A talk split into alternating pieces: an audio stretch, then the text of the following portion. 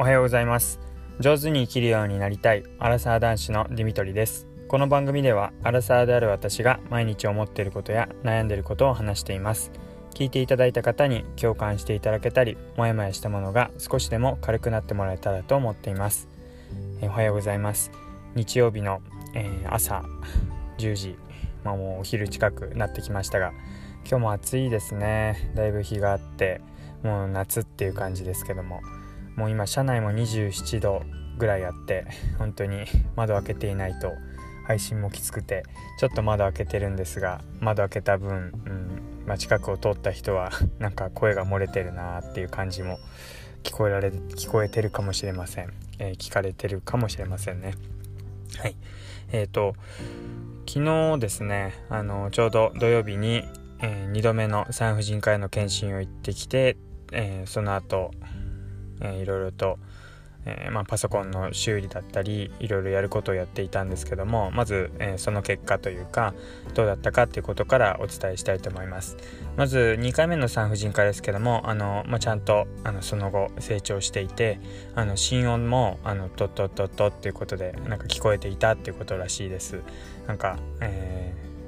ー、うん、まだまだ全然パッと見た目にはわからないんですけどちゃんとお腹の中では育っていてまあそりゃそれだけ成長していたら普段よりも疲れたりとか眠くなったりするよなっていう感じがしてます。普通に生活してるつもりでも奥さんの体には結構負担がかかってるんだろうななんて思ったり、えー、していました。であのそうですね。まあ、勝手に双子が生まれるかもねなんて予想していたんですけどもそうではなくて、えー、とりあえず1人だったみたいです。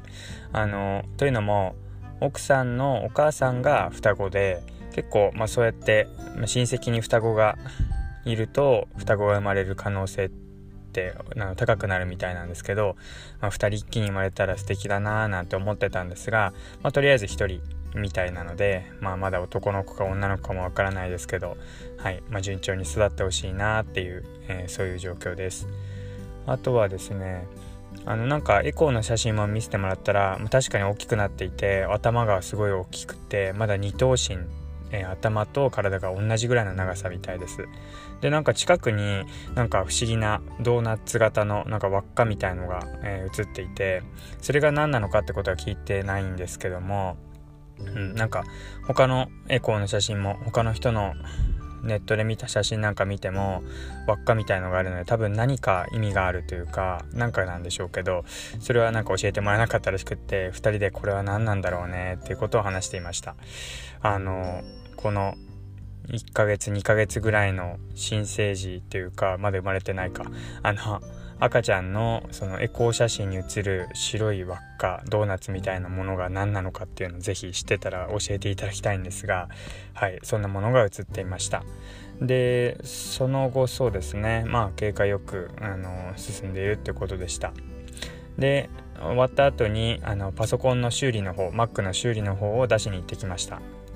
あの都内に、えー、行けば Apple Store があるんですけどもなかなかこういう状況で都内にも行きづらいので、まあ、家の近くにある、まあ、代理店というか代わりにそういう修理とかを引き受けてくれる電気屋さんに行って、えー、修理の依頼をしてきました。まあ見事に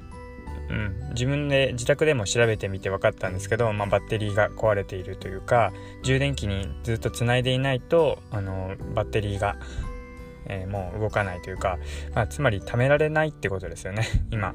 えー、ノートパソコンですけど外で使えない状態になっているので、まあ、それを解消するために修理にお願いしようとしたんですが、まあ、見積もって2万円かかるってことで確か10何万12万ぐらいで買ったと思うんですけど2万円かと思って、ま、5年ぐらい使ってまあそれで初めての修理になるんですけど新しいやつを見てみるとまあ全部で11万ぐらいでなんかこの2万円かけるほどの価値あるかなって思って実際今ノートパソコン Mac は家でしか使っていなくて職場ではまた別にパソコンがあの職場専用のものがあるので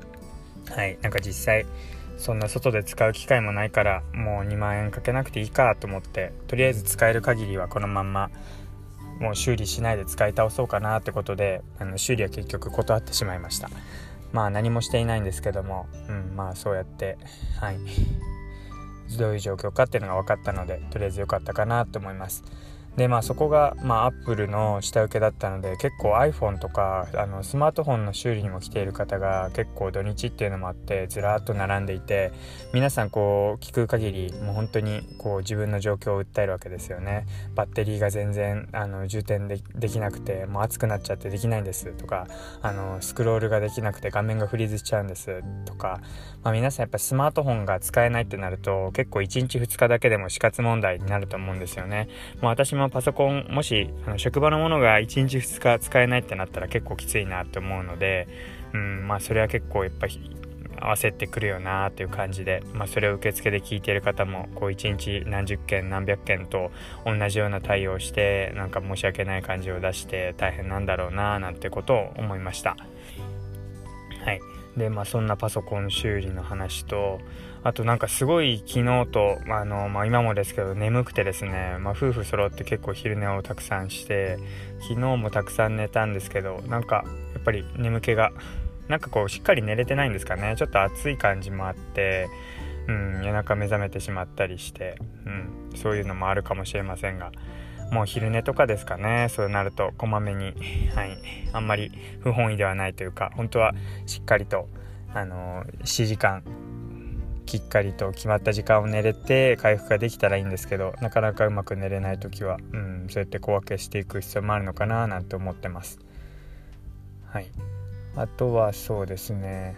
今日この後ですけどもあの、まあ、前職場で、えーとまあ、同僚というか、まあ、少し先輩なんですけど、えー、先輩と一緒に、えー、ゴルフの打ちっぱなしに行ってきたいと思います。というのも、えーと、来週久々にコースを回るってことになって本当にもう2年3年近くゴルフやってなかったのでもう振り方とか、あのフォームとか忘れてしまったのでもともとゴルフを教えてくれた先輩にちょっと助けてくださいってことで打ちっぱなし連れてってくださいってことで、えー、約束をしました。久々に会って話をするのも本当に楽しみですし、うん、今なんかもともと同じ職場だったんですけどもうこれかれこれ、うん、7年ぐらい別の職場になっていてで、まあ、まあ、当時は一緒に毎日ほんと傷を舐め合うっていう感じですよね。お互いこんなことがうまくいかなかったとかこんなことがダメだったですみたいな「いや俺もだよ」みたいな話を、えー、しながら、まあ、お互いに切磋琢磨してたかなっていう感じで、まあ、その後まあたまに1年に1回かまあそれぐらいの頻度では集まるようにしてたんですけどなかなかあの話ができていなかったのでうん。まあ、打ちっぱなしをしながらこうやり方を教えてもらいつつ今どんなこと考えてるのかっていうあたりを、まあ、仕事もですしプライベートも含めて聞いて聞いていけたらなって話ができたらいいなって思ってます。で終わった後に今度あの奥さんともお昼を一緒にっていうことで話をしているので、えー、また奥さんも、えー、どんなことを思ってるのかってことを聞けたらいいなって思っています。はい。では、えー日曜日ですね、えー、充実した日になるといいなというふうに思ってます。最後まで聞いていただいてありがとうございました。ではまたお会いしましょう。